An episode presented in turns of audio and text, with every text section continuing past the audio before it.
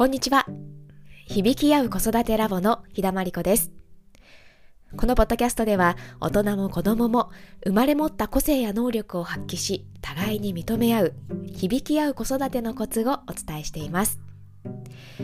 えー、昨日はですね、ぶっくんといさんで、感情との新しい付き合い方を始めようということでね、気持ちは何色というワークショップを開催しました。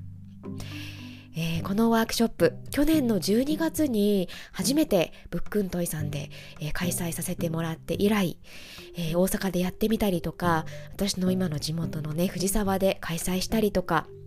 本当にたくさんのママたちとの出会い交流の機会をあのこのワークショップを通していただけたんだなということをあの感じています。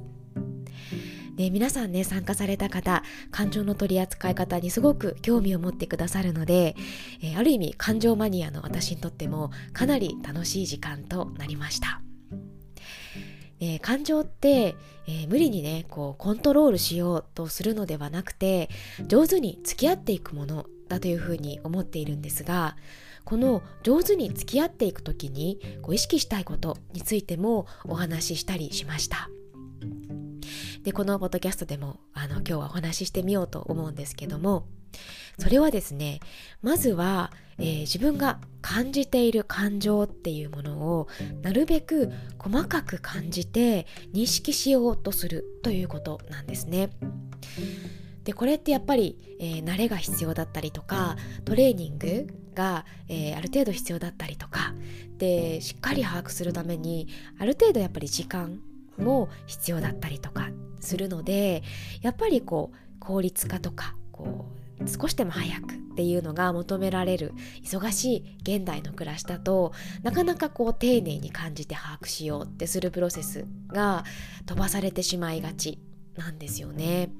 でもやっぱり忙しいからこそその丁寧に認めるっていうところも大事なんだなっていうことを知っておいていただけたら嬉しいなと思うんです。でやっぱりこう忙しくて早く感情を何とかしたいと思うからこそ言葉っていうものを使ってすぐに理解しようというふうにしてしまうんだけどでも実際すぐに言葉を当てはめてしまう。本当にしっかり感じて理解しないまま言葉を当てはめてしまうっていうのはなかなか、えー、現実的にはその本当の本当にちゃんと理解する自分の本音とかなんでこの感情が生まれてきてるのかっていうのを理解するためにはなかなか難しかったりとかしてで本当に理解しないままこうあるべきとかきっとこうだよねとかね推測だったりとか、えー、固定観念だったりとかっていうものを当てはめてで決め込んでしまう。っていうことにもつながってしまうんですよね。でそうすると結局自分の本音とか、えー、こうしたかったっていう部分も、えー、キャッチできないまま歪められたような状態にもなってしまうんですよね。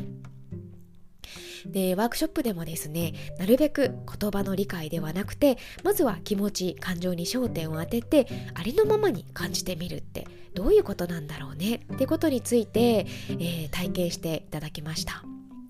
色や形を使ってまずは感じてみるっていうことを、えー、模擬的にねやっていただいたんですよね。でまず感じることがベースにあってその後思考や理解や分析をするこの2つをね丁寧に丁寧に積み重ねていけると自分の自己理解っていうのが、えー、進み自己承認感もう得られてで感情との付き合い方っていうのもより上達していくんだなーっていうことを本当に試行錯誤失敗をね繰り返してきた私自身実感していることなんですよね。本当に実感こもって言えることです。えー、来年以降もこのワークショップ気持ちは何色いろんな場所で開催して、えー、感情との新しい付き合い方のベースとなる、えー、ことをね、え皆さんにシェアしていけたらいいなと思っています。それでは今日はこの辺で今日も聞いてくださりありがとうございました。響き合う子育てラボではメールマガジンをお届けしています。